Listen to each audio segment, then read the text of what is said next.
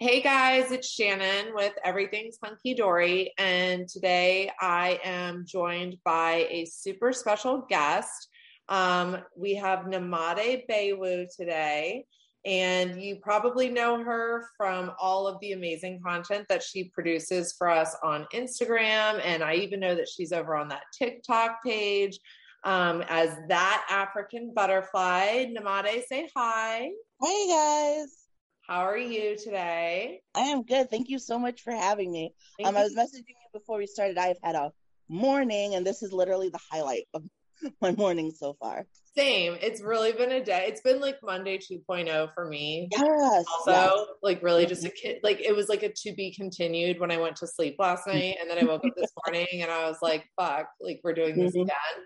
Yeah. But for those of you know the listeners out there who aren't familiar with you and your content um, just tell us a little bit about yourself you know your platform. Sure absolutely. Uh, so shannon mentioned my name is uh, nimade but i go by that african butterfly on social media. Um, i'm mostly on instagram. I basically live on instagram. Um, i do a little bit on tiktok uh, but their algorithms are annoying. So I'm more in the reels now, anyways. Um, and I'm on YouTube as well. Um, so I I produce a lot of content. I love doing that. My main thing is just trying to like raise awareness about different things. Um, so like on Sunday nights, I do self love Sundays where I do lives with different people talking about like my journey to self love and self acceptance, and it's continued work always. So we talk about that. Um, I do a lot in the area of like mental health um, because it's something that's really sensitive to me. Um, and so Tuesday nights, I usually do a live with different people on that topic. Um, I also volunteer with NAMI, the National Alliance of Mental Illness, um, the Delaware chapter, and I sometimes do lives on their page as well with different people. Um, and then in between that, I do lives on like all different topics. Sometimes it's serious things like um, I did a special for like World Refugee Week where I talked to refugees in different countries. Um, this month was Domestic Violence Awareness Month, so I've been doing specials with people on that topic. Um, I do also try to keep some fun in there. So I had one on astrology. Once a month, I get some friends together and we have cereal and play games and just chat about stuff. Um, I am a Bravo addict. Uh, and so I finally, after having all of these friends and like the Bravo podcast world because like I love Bravo and I wanted to talk about it, but I was like, I didn't just want to do a recap because I already listened to so many people who do great recaps. Um, so I started Black, Bold, and Addicted to Bravo, um, sort of to merge my two loves and my two worlds together. So we talk about like life topics, but through the lens of Bravo, which has been really great. So we talked about like respectability politics. We talked about relationships with their parents. Um, we recently did one on like the importance of words and the word usage that people have. Um, and so it's been really great because we talk about serious things, but it's still slightly light because it's with Bravo. And it allows you to like reference people that listeners can understand instead of being like, well, my uncle who went through this or my friend. It's like, oh, well, when Ramona did this on that right. episode and when Kenya did that, it's like, oh, yeah. Um, so that's been really great. And I try to have fun episodes with that too where like I like I did a special when Vanderpump Rules came out their premiere. We did one, um, and then recently we did one for the Winter House. Um, actually, that I need to post. I should have posted like two days ago. That's been posted. Um, so that's on YouTube and on podcast formats now as well. Um, so I love your called Black and Addicted to Bravo segments. Yeah. They're always hilarious. Like oh, you guys always have so much fun with it, but you always the dynamic that's there is always super interesting and fun mm-hmm. and engaging. You know, like you're totally locked in.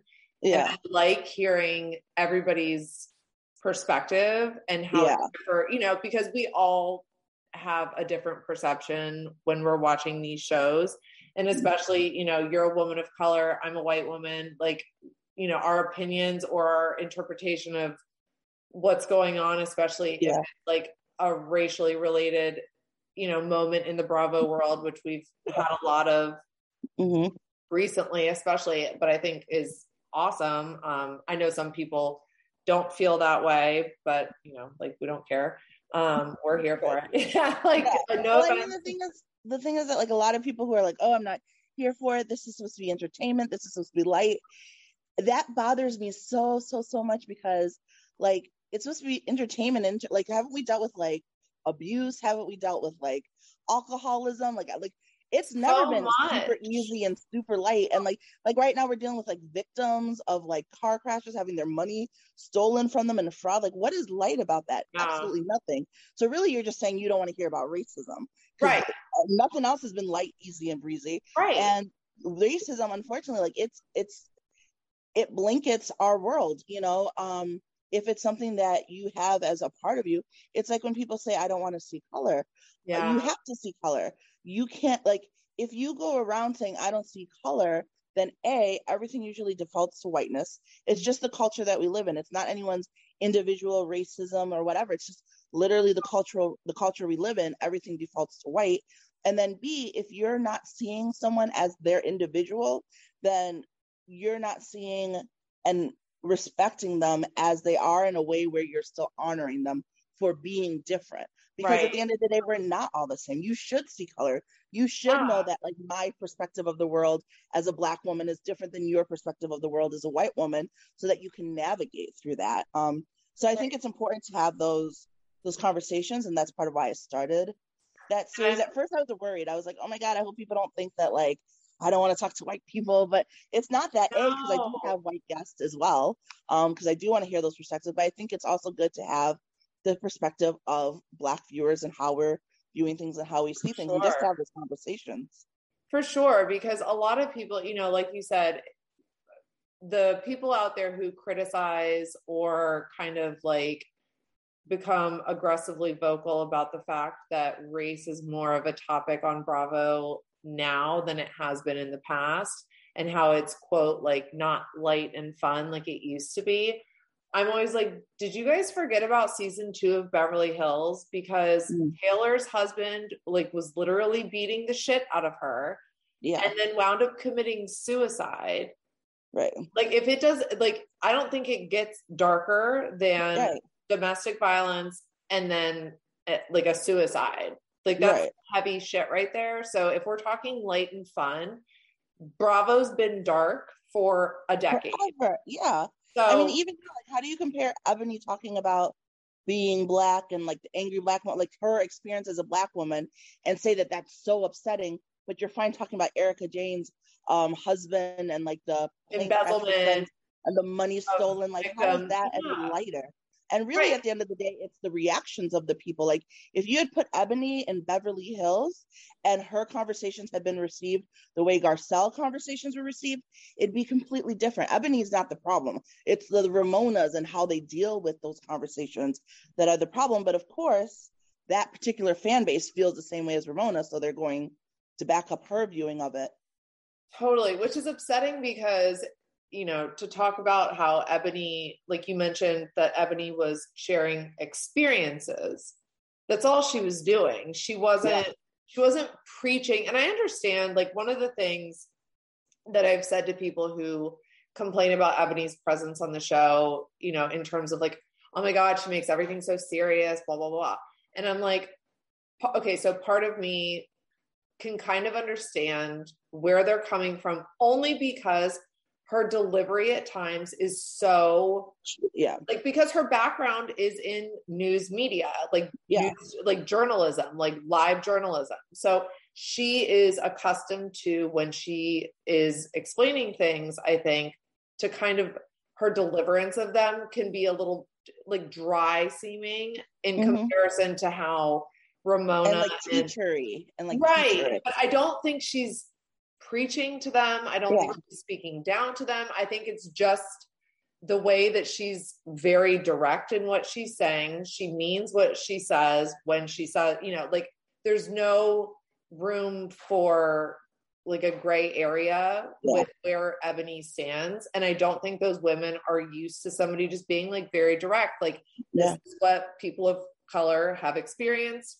This is mm-hmm. my experience and take from it what you will. Instead, they listen to her and they're like, oh my God, like she's trying to like, you know, it's always like a learning, you know, session. And it's like, well, like, even if that was the case, which it's not, what's wrong with like learning some shit? You know, right. what is wrong? Yeah. What's wrong? Because you're not the smartest bitch on earth. And then you also, you know what I'm saying? Like, yeah, especially yeah. not Ramona Singer.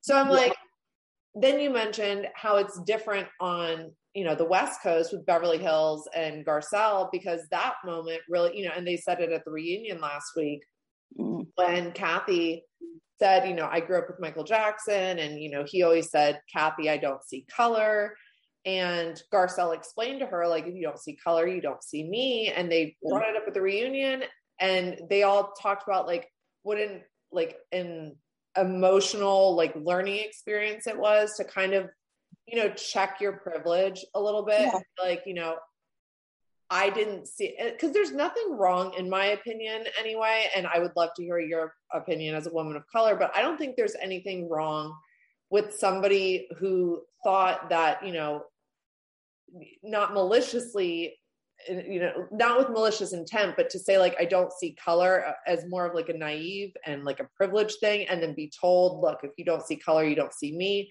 And then just acknowledging it and being like wow like you really taught me something and like i understand what you're saying and i see it differently now. I don't think there's anything wrong with like not knowing and being told and then accepting it. It's yeah.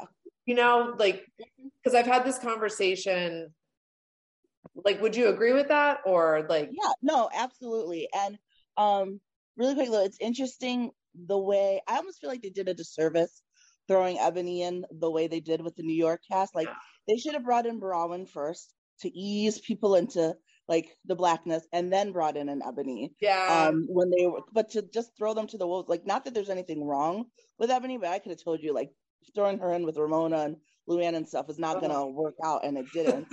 um, but you know, because people do frequently get um, defensive, and it's so funny because there are so many people who will watch her and be like, "Oh my goodness, she's so this, she's so that." But then if you get a group of black people together, like we talked on the, I call it the cookout, the reunion episodes of um, like whenever there's a series finale ending right. for Bold Black and Dick I have a cookout.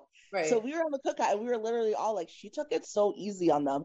And half of them are like, I can't believe she didn't go harder on them. So it's so interesting the perspective of like some people were like, she brought it up. And the rest of us are like, listen, you don't know. She gave it to you guys so easy because the way I would have handled that would have been a little bit different. So she was so poised and so polite. And they do not know how good they had it with Eboni being the one to speak to them. And um, I, I think one of the reasons that she did that too, I think she was put in a really hard position because if yeah. she was reactive the way that it would even they worse.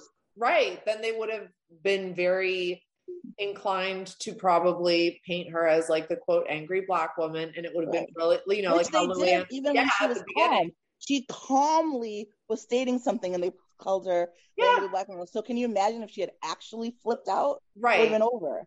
All know? hell would have broken loose. Yeah, but like yeah. Luann, when she was like, I'll leave your house, Luann, like super yeah. calmly, like so she calm. wasn't like yeah. popping off or like acting, mm-hmm. you know, all the way wild or anything like that. Like she was just like, look, I'll leave. Like I'm cool with it. And she probably, I wouldn't have wanted to be there anyway because, right. You know, but, um, that's your other question. So the whole I don't see color thing. So I have an interesting perspective. Well, I think it's interesting. It's different perspective than I think sometimes other women of color, other black people do because I grew up very much in a predominantly white neighborhood. Like I was the only black face like in the pictures unless it was like family. My class of like 400 people had like three black students. So oh like I grew up with a very like white mentality of blackness. Okay. Um, and you know, I had it at home. My mom, my family is African, hence African butterfly. So my Liberian culture is also different than African American culture. So I was never really growing up tapped into like blackness, I would say. Gotcha. You know, it was either African culture at home or whiteness culture everywhere else. And so my identity with my blackness and my comfort with my blackness is really something that I had to grow into.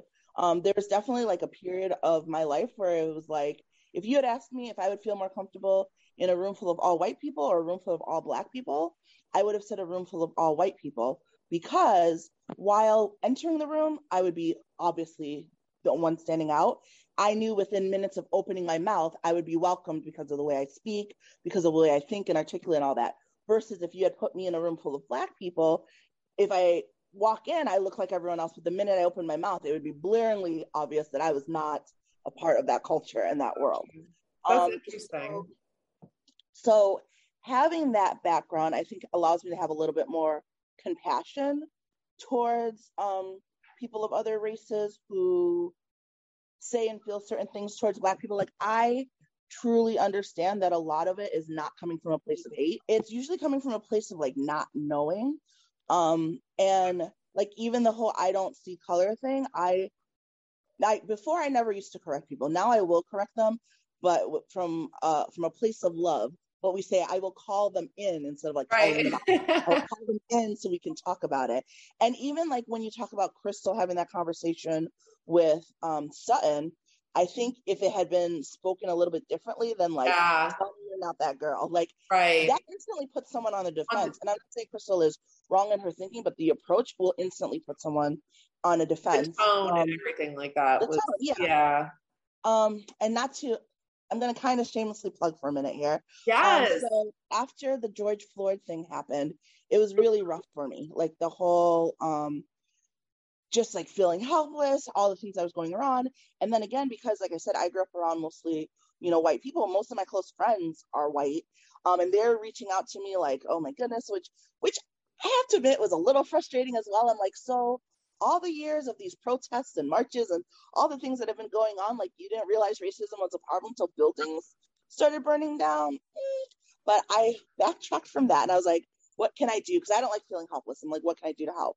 So I basically like built a course and walked through a course with them. Um, and it was mostly like self-learning. I was like, here are videos to watch and articles to read and all blah blah. And then from that, I've actually taken it and built it to like an actual course that I'm getting ready to release. Um, it's amazing. called You Don't Know What You Don't Know About Racism because at the end of the day, I think that's what it is truly. It's not that people are malicious, it's not that people are, um, you know, overtly ignorant to stuff. It's that they truly don't know, you know? Like, there is a period of time in my life where I would have said, like, well, I'm black and they're black. Like, they're just not doing well because they're not working hard enough. Because I didn't realize about all the systemic racism, because I didn't realize about the back stuff. And like, they don't teach you it in school. No. They don't show you it in the news media. If you just walk through life and you don't take the time to personally dive into the issue of racism, which is why, you know, I say like being not racist isn't enough. You have to actively be anti racist. Right. Because if you're just not racist, then what will happen is you'll have little moments because even though no one wants to admit it, we all have implicit biases deep within us. Mm-hmm. We really do because of the media around us, because of our schooling, because of blah, blah, blah. And when high tension moments happen, that implicit bias is what's going to come out. It's why you see officer shootings. And yes, mm-hmm. there are some like horrible cops out there who are mean and evil and racist, but the rest are just humans who right. are trying to do their job but if you have lived a whole life where every time you see a pit bull on TV, right. that pit bull is biting someone, and now you're in a high tension situation, of course you're going to reach and shoot because you're scared, That's, even if you don't need to be. Yeah. And I'm not making excuses for those killings or whatever because I do think that if you take an oath, you should be held to a higher standard. Of but course. I also say like I get it because that's what is in us, and it's why even like bringing it back to Bravo, when you take the moment of like Dorit yelling at Garcelle mm-hmm. at the reunion for speaking over her. It's like, well, how many reunions have you been a part of? And how many other women have spoken over you? And you've never felt the need to yell at them. What yep. really was happening in that moment? And I don't know if she'll ever admit it. Um, but that was an implicit bias moment taking over where without her even realizing it, the audacity of this black woman. Right. How dare she? How dare her? Now, Dorit in pleasant and present mind and being fully active do I think she's racist? No. Do I think she would even acknowledge that the reason why she was so upset was because of the race? She probably wouldn't acknowledge it, but that's really was it what it was because all around us, our media, our schooling, like everything that is poured into us, is really on the backs of white supremacy. And so, because of that, it taints all of our views and all of our lenses. So, you know, like I was saying, like I would say, like, well, I work hard. I'm black. They work hard, and you know, I shouldn't. Like I was that. Like when when people say I have a black friend, I was that black friend that they would what that black friend's probably not. Like, like Dorit's mom's black best friend. I have a black friend only has all other white friends. Like you probably that's don't.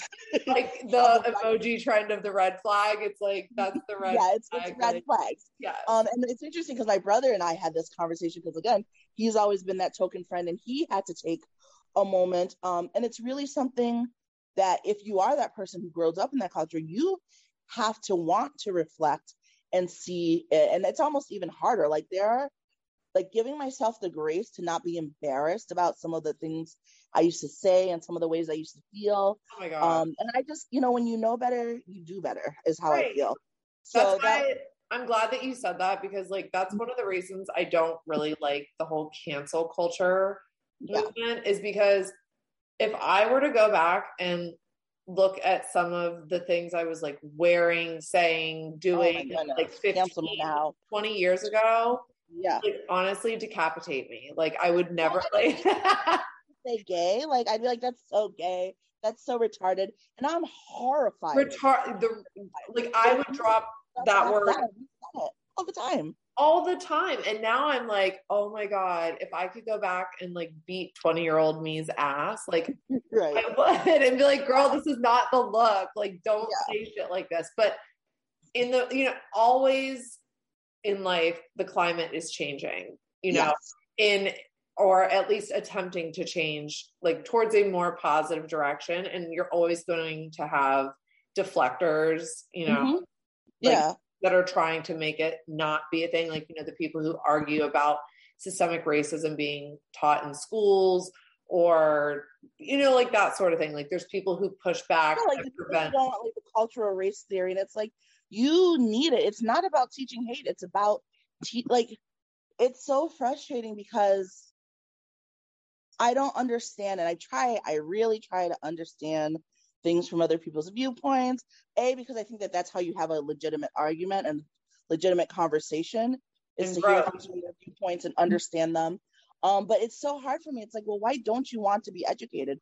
Why are you fighting so hard to educate and to know better? It's like when people get mad about like not uh, like people being upset about Christopher Columbus. It's like, but it's the truth. He was a horrible person. Right. hearing a nursery rhyme in school, but that doesn't change the fact of Thank who you. Was. So why are we fighting this? I had. It's so funny that you bring that up because I had a genuine argument with a woman that I used to work with when I was still in corporate America because she was bit. You know, I assume that she felt safe bitching to me about it because like she was a white woman, I'm a white woman. And she was like, Can you believe they're trying to rename Christopher Columbus Day? I was like, Yeah. I was like, I don't like I don't believe that you don't believe that this is happening. Right. Like, why are you upset about it? right? That? And I was and she was like, but it's it's Christopher Columbus Day. I was like, he's a mass fucking murderer, you dummy. Like right, uh, right. Like he colonized a whole ass land that wasn't yeah. his, murdered a murdered, raped a bunch of people. Like you so I was like, it would stand to reason then if you're cool with you know these statues of Christopher Columbus, you know, being erected at you know government buildings or parks or wherever. I was like, so then we should have like monuments of like Ted Bundy, Jeffrey Dahmer, you know, right. like other mass murderers or you yeah. know serial killers and like we should glorify them the same way if we're yeah. going to go based on your logic. Right. Because i think like, some people just really a have a problem with change. Like they just can't stand change. True. Um some people really have a problem with knowledge. They really do. Like they think what they learned in school is the beginning and end all and that's it and they don't realize school is actually really just an indoctrination. Right so so so so much we don't learn in school. Like i was shocked at the level and then especially of black history. Um and you know going back to my course a little bit so like that's why i have it broken down like racism in schools racism in education racism in hospitals because all of those things like you really have to know and understand it to realize that it's even there but you're not going to see it if you don't look for it. And not that you should be like oh, i got you the racist moment but it's there. it's there and you can't dismantle it if you don't see it if you oh. don't understand it and one thing that you know even though i hate to mention the t word but one thing during the trump era that i really like understood finally, and it took me a good portion of his presidency to understand it, is that there really are people who only see life in terms of right and wrong. Yeah. So they don't have the capability to be like, oh, that's just different, right? So, like, I can see someone have a difference of opinion on something and be like, that's different. But there are really people who cannot say that because the way their brain works is that if you don't agree with them, then you are wrong. Because for them to say that you are right means they are wrong, right. and they don't ever want to admit they're wrong.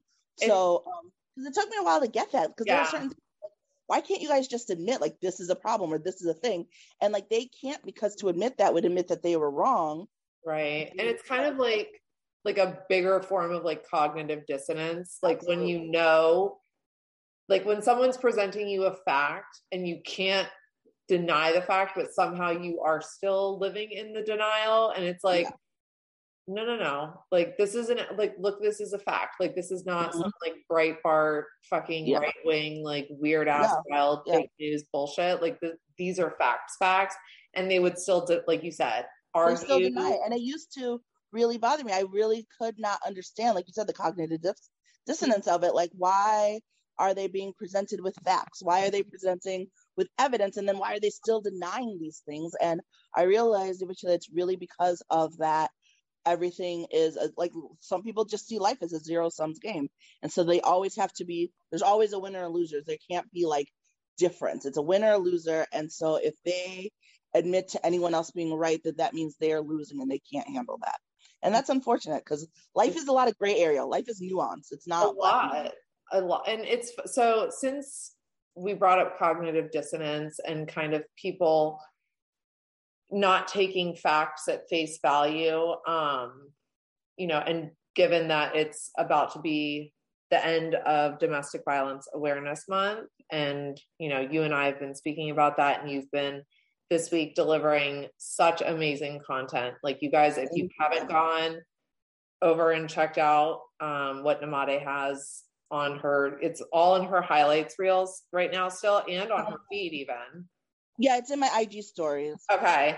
Um, definitely go check it out. She has some really interesting and informative interviews that she's done, um, just like pieces she's posted from other content, you know, I hate saying content creators because they're that sounds like not to you understand what I'm saying. I don't mind content creators. It's I don't either, but like some people right because I'm like it's not really content, it's just like real life shit, you know, like yeah. heavy shit, but you're delivering it in such a relatable way that I think is super important for people that are in the cycle of abuse, you know, like domestic violence or even emotional abuse. You know, when you get sucked into that vortex, um, you live in a state of cognitive dissonance, I think, because, yeah. you know, for example, um, I know you and I both have, you know, people in our lives who have been a victim of some form of, of you know domestic abuse be it physical emotional both whatever you and i have discussed it in dm um, but the thing that always sticks out to me the most is the denial form of it you know like the, yeah. the denial just like mentality where no matter how many facts you give the person that you're speaking you know that is being affected by you know physical or emotional domestic violence um, or abuse it's like that's that's where it gets frustrating as the friend of you know like when you're trying to talk to somebody who you genuinely care about and yeah. like i don't know if there's anything you can lend to you know letting people out there because it's it's a topic that's like so hard to approach with people when you know that you have somebody who's stuck in that cycle because you can't be harsh with them and like give them too many truths because you know classic abuser syndrome like forces right because often they don't even recognize it. Like right. a lot of times the person being abused is in there not um it's almost i don't know i feel like with them i don't know that i would use cognitive dissonance like it definitely applies, but at the same time, it's not like they're doing it on purpose. Like a lot of times, people who are victims in those situations like don't necessarily recognize that they're victims, you know? Right. And so like even when they do that, you know, because when there's a situation where there's somebody in your life um who is caught in a cycle of abuse and you're doing everything that you can from your perspective to help them out. You know you've given them the facts like you've told them like you don't deserve this. Like you're worthy of the love that you give other people. You know mm-hmm. you're you need to love yourself the way that you love other people. Like you're worthy of so many things. And they tell you that they believe you. They're like i know i know i know i know. And then ultimately they end up somehow getting sucked back in. And it's like you look at them and like not that i want to let you have this like visceral reaction of like what the fuck are you doing but you mm-hmm. can't say stuff like that to people who are stuck in this situation because i think they carry such a high degree of like shame um, mm-hmm. um, like confusion like am i really in an abusive relationship and like even people who are physically getting you know like getting slapped in the face like i know yeah. People like somebody who i know that's been in that situation like almost questions like well like was that really abuse though? And it's yeah. like you know like and it's yeah. you want to say to them like anytime somebody puts their hands on you it's abuse. Yeah. There's never um, a good reason. So like what do you say like what do you have an approach like that you recommend for people? Because i know there's a lot of people who have somebody in their life who is stuck in a cycle of abuse and you want to do what you can to help them get out of it but it's such a helpless feeling almost. Mm-hmm. yeah. Because it's it's such such a i mean speaking of nuance like we just were it's such a tough area because there are so many reasons why people stay in those situations. And you know like you said even with your friend um they don't always recognize that it is abuse. And mm-hmm. whether that's because a people tend to, tend to have like a very focused lens of what domestic violence is right. which is why it's important to remember that it's not just a man and a woman. Like it's family members. It's in a household not in a household.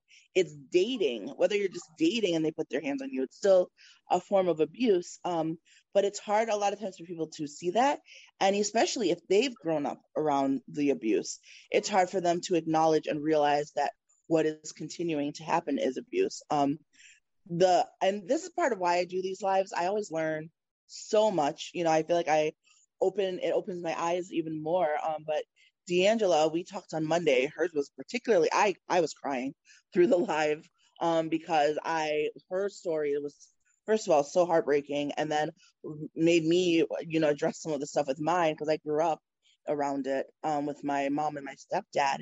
It made me address it and it's hard because people don't always recognize it. You know, she grew up with D'Angela. She grew up around domestic violence um, with her mom and her dad, and they're actually still together. And then, so when it was happening to her, she was like, Is this so bad? Is this horrible? She even mentioned that she went into like early labor with her um, with her second child uh, because the abuse was so bad. And like the hospital had to like bear him from being able to come in. They're like we want to call the cops and we want to do all this. And even in that state even with all the abuse she had been going through she was still like is this really abuse? Should i really? You know and everyone around her is like girl come on now. Yes and like oh i don't know. So like it's really really really first and foremost important to lead with compassion I think sometimes without meaning to, we kind of put ourselves front. Like, I've given you the advice, I've talked to you, I've heard you come and tell me this over and over, and you don't leave him. Like, I'm not going to keep listening to you tell, but like, in situations, especially when there's violence involved, right. no matter how hard it is, if someone feels comfortable talking to you about it, let them talk to you about it. Yeah. Even if that they're going to leave a hundred times and they don't, the fact that they still talk to you is huge because violence often starts way before the hitting, right? Yeah. So before their hands on you, they're breaking you down emotionally right. and mentally. They're telling you you're not worth it, you're not good enough. They're isolating you from family and friends. So by the time they put their hands on most people, they already feel so horrible about themselves as a person that when they get hit, it's not like, oh, they're abusing me. It's what did I do to cause right. this? Why did I make them do this? Or, you know, it's my fault. So they're having trouble acknowledging the abuse because they have been so mentally broken down that they think it's their fault for this thing happening to them. And it's also why, side note, um, spanking is kind of an issue because so many people don't realize that you are really teaching kids at a young age that violence is a way of showing love. Violence is a way of correcting them. And people yeah. think, yeah, and it doesn't have to be that you're knocking a kid through a wall. And I know people say it's like, oh, it's just some spanking. But to a child, they're still just seeing someone being angry, hurting them as a way of reprimanding them and showing them love. And that will open them up to being able to accept that form of quote unquote love later on in life. Mm-hmm. So, and that's why you have people who are in situations where they're being abused going, is this okay? Is this not okay? Because usually at some point, most of us were taught like someone hitting us because we did something wrong or because we, um, or because they want to recommend us is okay. And especially in a situation where it's like, oh, well, he didn't give me a black eye. It was a slap. It was a quick whatever. Right. He just yanked me really hard. He just threw this thing at Push me. What, abuse? You know? I'm like that's the same logic most people use as spanking like oh it's not abuse. I just right. give them a rat tat yeah. Right. So but that happens as that child grows up and someone puts their hands on them and they're like well they're not giving me bruises. They're not sending me to the hospital. It's not abuse. They're just showing me love and they just got frustrated. We are so actually programmed at a young age to make excuses right. for people being abusive to us. Um so i feel like when you have a friend or someone in that situation for me it's just like letting them know I'm a space to come to and to talk to. And then for me, acknowledging that they are probably so broken down that on some level they feel that they deserve it. Because that's right. usually the only time you're going to let someone keep putting your hands on you. Yeah. You know, even if it's like not something extreme, there is some level that feels like whether it's oh I made them angry or I didn't do what they were supposed to. There's some there's some level where they feel like they deserve it. So I feel like the best thing to do is a be a sounding board for them. Like right. let them come to you and let them talk to you because even that, if just someone opening up about abuse is huge because most of the time people feel such shame about it that they don't want to open up. So them opening up is huge. And then, you know, you mentioned, you know, telling them these things that they are worth it and they are great. And that all that stuff is all wonderful to hear. It really is. But as someone who has had to work to get through self-love, I mean, this is audio, so you can't hear, but I'm quite plus size. Um, and so I really, and then even like I said, growing up being the only black face around, you know, other white people. Like I spent my majority of my life just thinking I was ugly and thinking that I was like, you know, not worthy of all this stuff. And I really had to work to get to a place of like self love. Like, you can't tell me shit about myself now. Right. That's why one of the reasons I love you so much because your confidence, you guys, she has her, you radiate like, oh, thank you. Magnetic, you radiate.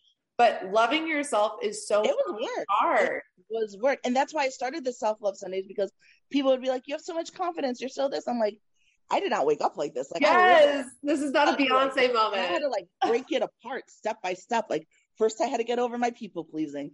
Then I had to get over like thinking that I was, you know, worthy of stuff. Then I had to get to the point where I realized other people's own opinions don't matter. And it really takes so much work.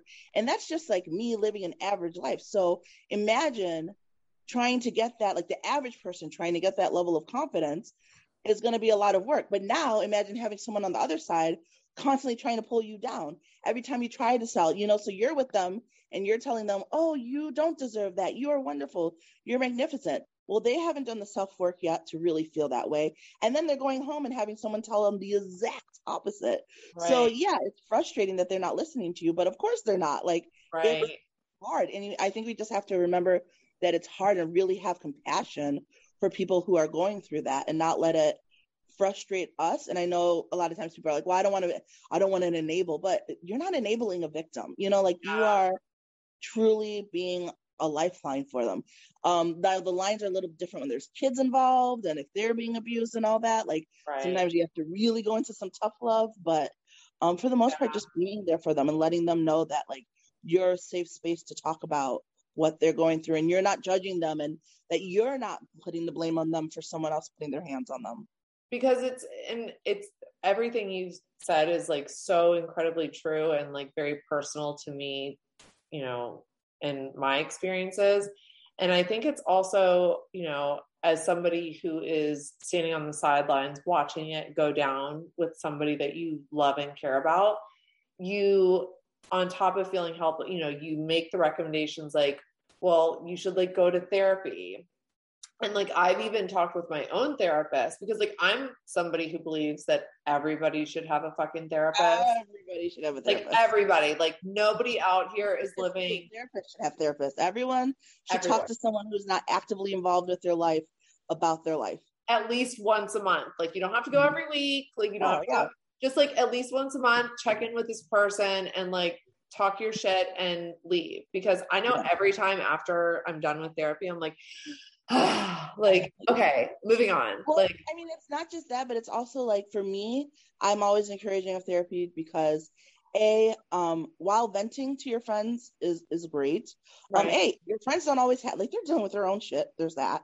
they right. don't always have the bandwidth to take on yours right. and then b therapists have tools. So while like you can vent to me and i can be like oh yeah that stinks that you're going through that. Oh yeah that sucks. Like a therapist will actually tell you how to like stop and redirect your thinking and blah blah blah. And part of my self-love journey right. has been using tools that my therapist has given me to change my way of thinking to give myself grace and compassion. So i think therapists are great for that. And it's also great to talk to someone who is separated from a situation. Mm-hmm. so like if you're going through something because a lot of times even without meaning to like if i if you're a friend and i'm telling you about this situation I still want your respect. I still want you to like me. And so while I'm telling you what happened, human beings are naturally going to taint it a little bit to make themselves look, look okay in the situation. Yes. Versus when you tell a therapist, A, even if you're trying to change it, they'll ask you the questions to get the raw truth out they of you. They smell through it. Yeah, which will then allow you to really think and evaluate the situation as a whole, not just from your perspective. Right. And I think that's like also something that people who are stuck in the cycle of abuse get confused by because likely in their, you know, abusive environment, they're being gaslit. Yes. Their thoughts, you know, feelings, emotions. And then when they take those same thoughts and feelings and emotions and go to a, you know, psychologist or a count, you know, mental health counselor, like whatever, um, and they get like a differing point of view i think it just can it causes so much more confusion because there's already so much confusion that goes on when you're mm-hmm. in that type of a relationship or you know dynamic because of like gaslighting is such a mind fuck like i've been in oh yeah where i was being gaslit and like i you know pride myself on being a pretty intelligent person most of the time but it got to the point where like I didn't even know how to separate the bullshit from the real shit.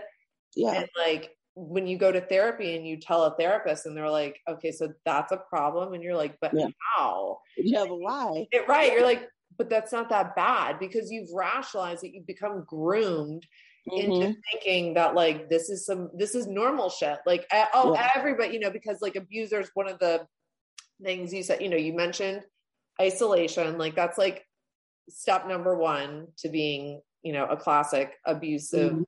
person is like you isolate your victim number two you gaslight them and then number three it's almost like like you were saying before you kind of make them feel like they were responsible for your actions yeah so yeah. it's you know the mind fuck of it all is you know what really breaks my heart and then I was reading, you know, a little bit about domestic violence and the statistics and stuff. And statistics are what scares me the most because mm. it said on average, it takes a woman seven times leaving or attempting to leave their abuser before they actually leave. Yeah. Because, you know, you see all the time, you know, in movies, TV, you know, tabloids, real life, like people that you and I know, or, you know, other, whatever the case, they're like, oh my God, fuck that person. I'm done with them. Because it doesn't always have to be a man abusing a woman. It could be, no, yeah. you know, both same sex couples. Same it could sex, be a yeah. woman abusing a man. Like it goes both ways. But, you know, you hear it all the time. Like, I'm done with that person, you know, fuck them. And then a month later, you hear like, oh my God, we're back together and things are mm-hmm. perfect. Mm-hmm. And I've never been happier. And then like in your head, you're like, fuck, like, yeah, it happened again and you feel yeah. you're back in that like helpless spot yeah. of like okay like a week ago we were good like we yeah. were really like making progress and now whatever happened behind the scenes and you don't want to shame them again because you don't want them to further you know delve into a space of isolation because mm-hmm. that's what the abuser wants. Yeah. So you walk this fine line as you know somebody on the sidelines watching and more or less waiting for things to implode and those it was saying even those that do make the changes often are not able to continue you know it's like a very temporary short-lived thing. So it's like and well part of that is like the breakdown that that's that's happened before then to get them there. And then usually abusers have this cycle of like i abused you then i said i'm sorry it'll never happen again and then there's so, like they will love bomb the shit out of you. Oh my god, taking them back and thinking that life is perfect. Then you let your guard down, and now they've hit you again. And then so now you're in the situation where you thought things were going to good, and they're not. And that's why I say like it's important as a friend to like let the person know they can come back to you because you know you're. I mean, in a non-abusive way, most people feel embarrassed coming back when they've broken up with a partner and they've gotten back together because they know they already talked all that shit with their friends. Yep. And now their their friends are gonna like look at them like, why are you taking this person back? But you know, with abuse, they really have been broken down. Um, and the cycle is is hard for them to break. And that's why that compassion is so important and so necessary. Um, you know, it, it's like you said, it's that fine line because you want to have the compassion, but you also don't want to enable um, but you know, it's the same as like with with addiction, you know. Yeah. On one level, it's like, oh well, you're using again. You made that choice. But the other level, like it's an addiction. Like it's bigger like, than they, that. They can't really help it. And you know, a lot of times with relationships and abusive relationships, it's it's like that as well. And many times, totally um, the abuser or the person being abused has come from abusive relationships. Mm-hmm. So like D'Angela, and I'm sorry to keep mentioning her, she's just no, she's amazing. Thank you for turning me on. Yeah, she is amazing. But like she, you know, she even talked about like her, um, her the father of her children was had gone from just abusing her to abusing their child. So he was like choking three year old oh as a way of controlling her. Um, and it wasn't until like he literally almost killed her and the cops were called that she finally broke free. And, you know, unfortunately, sometimes it takes that. That was actually one of the moments that got me crying because um, that was actually the break in, the breakthrough moment sort of in my life was um, it was like right before Christmas and my mom and stepdad had got into a particularly horrible fight. I thought he was going to kill her. So I like grabbed my siblings and we're like running in the snow to the neighbors to call the cops. And that whole debacle, but ended up being like it was awful. Obviously, I'm still kind of traumatized by it. Proud of myself for not crying now. Um, but like that whole debacle, though, opened up the situation to other people because my mom was staunchly like, I don't talk about what's going on at home. Um, right. Um, you know, a lot of people have that, but especially like um, a lot of foreign cultures. So being like Liberian and African, like you don't talk about right. what happens in the home. Um, and abuse is so prevalent. And then he would say things like, if you try to leave me, I'm going to take the kids. And she believed him. So it wasn't until, you know, because I called the cops and then church members got involved and they're like, no, you know, he can't right. just take kids and you do have some control. So from there, they were able to like help her and she broke free. But not everybody has that support system. And not everyone feels like they can because it's, you know, on top of the emotional abuse and the separation, they will very often financially abuse you as well as a way of controlling you. So yeah. they've taken your money, you're handing over your paychecks to them. Um, I not that I related, but I got it. Like when Erika in the reunion was saying, like, I handed my paychecks over. Like she was, and I know everyone's mad at her because of the money, but you, it's very obvious she was being abused on some levels in that relationship. No, he wasn't beating her, but he was but, impacting her emotionally. He was mm-hmm. controlling her financially. Um, and that that impacts you as well like how are you going to break free if you don't have any money right or- it's and i'm glad that you said that also because when you do leave generally from what i've read and also you know what i've experienced as someone on the sidelines is the person like you said like is love bombing and like coming in hard and fast. So like swoop you know swoop you back up off your feet and like blind you with bullshit. And that's i think again where like their brain kind of goes back and forth between like okay i know what just happened but like look what's happening now and like they can change but like can they change? And you know they go through this cycle i think of just such confusion that it makes it hard for them to turn it away because when when you want to see the good you're going to see the good. Yes. When you want to see what's real then you'll see what's real.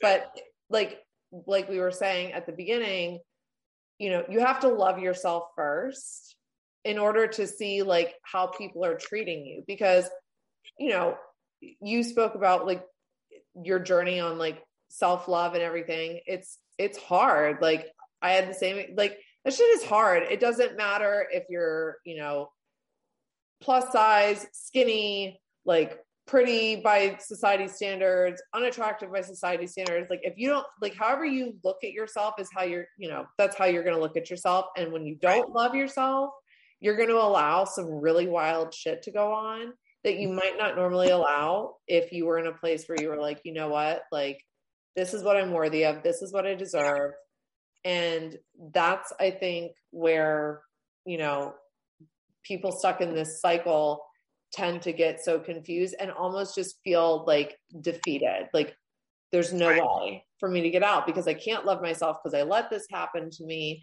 and i keep letting it happen to me. So obviously i'm not worthy of anything above and beyond what i'm doing. And like like you were also saying like oh well is it that bad? Like you know questioning your own reality and questioning like what's that what is so bad you know like what's so bad about this? Like it's only like every now and then. It's not like every day. really learning about how to find your inner voice and create boundaries you know in your romantic relationships in your friendships you know because i think you know and i'm not like a mental health professional but i think a lot of the time what happens is those people are just not very good at establishing like any type of boundaries, be it romantic, be it friendship, you know, whatever mm-hmm. the case is.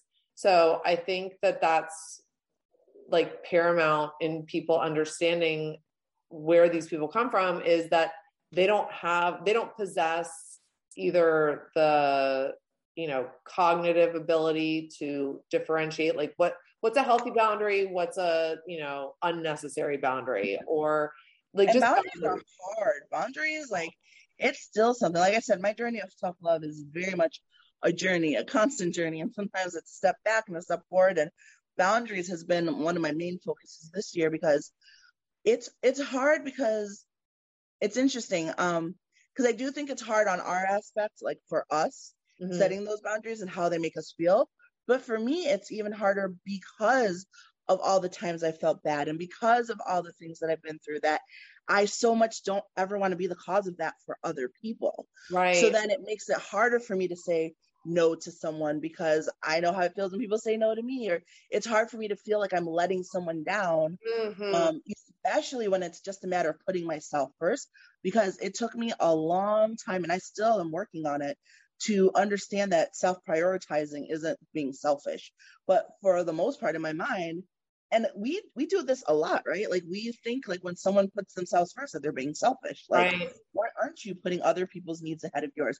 And you really have to get to the point where you're like, well, why do their needs matter more than my needs? Like right. even if it's like they're having an event and I'm tired and I want to stay home, why does me showing up for their th- like why does me being there for them matter more than the rest that i feel like i need? Right. Um and it's it's i'll be honest it's still my struggle. I still work i still work on it. I still work on self prioritizing um but i am at the point now where it, it feels less and less hard. I was telling someone the other day that like okay, I feel like I've worked to the point where I can say no better because that was real hard for me for the longest. Yeah.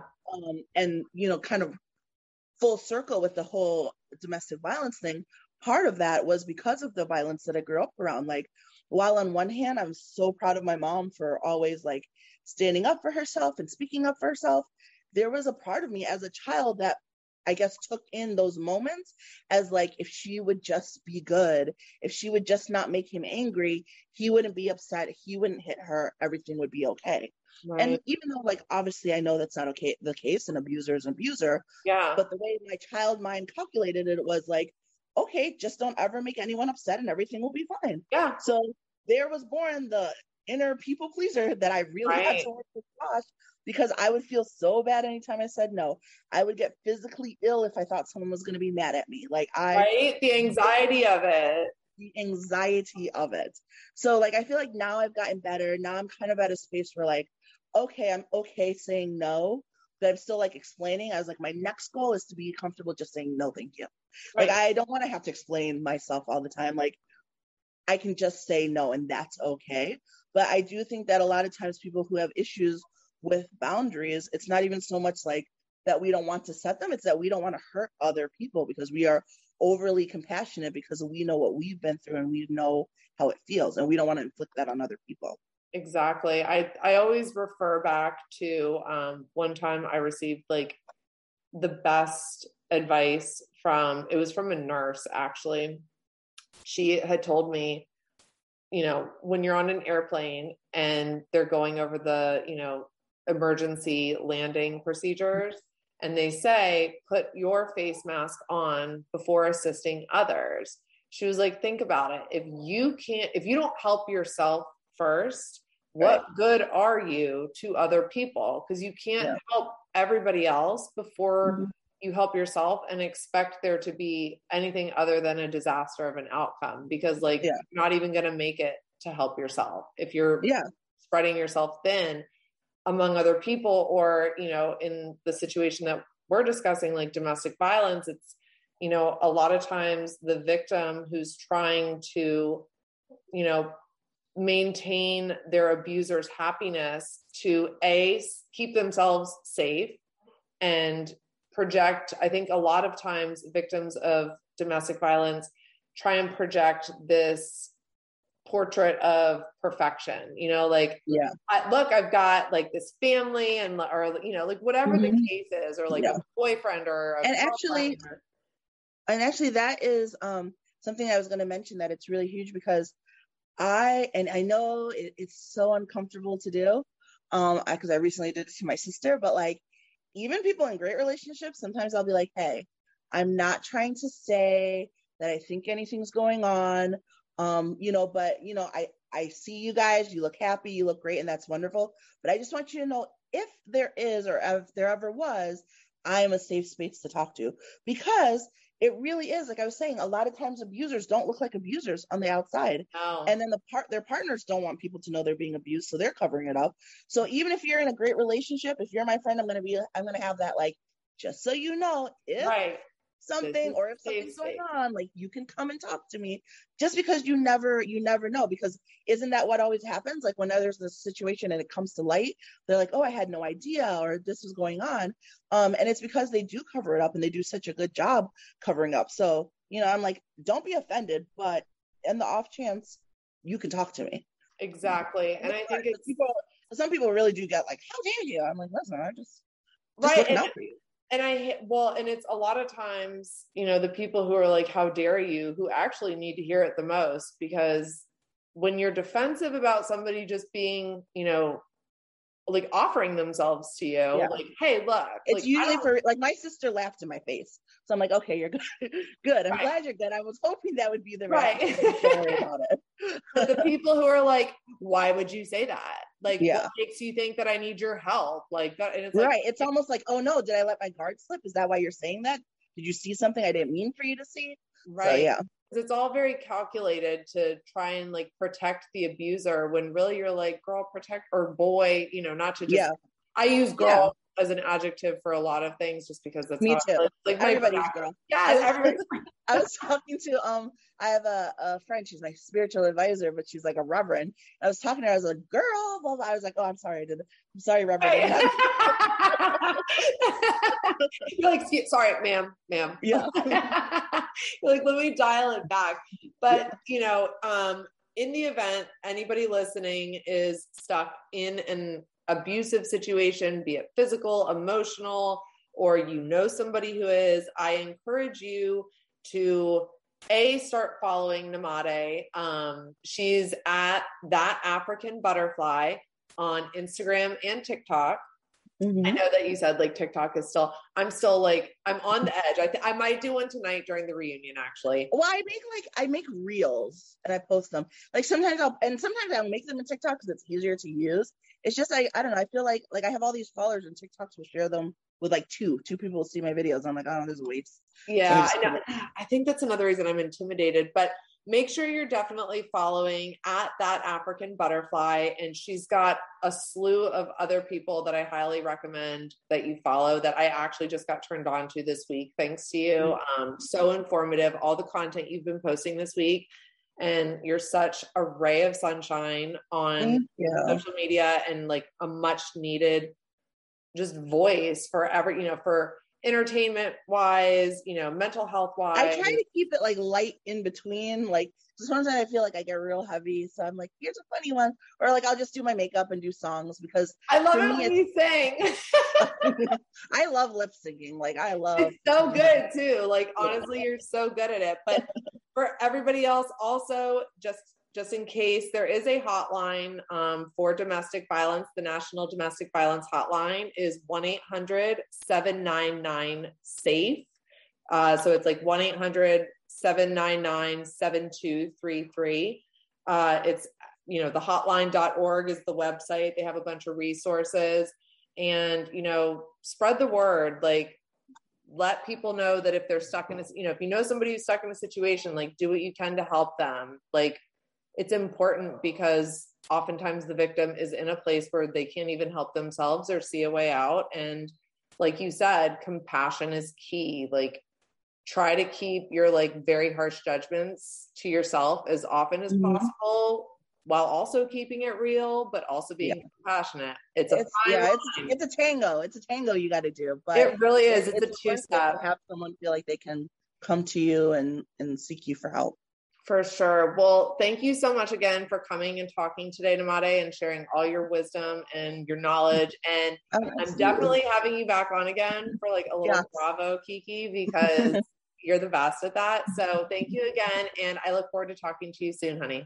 Absolutely. Thank you so much for having me. Thanks, guys. Bye.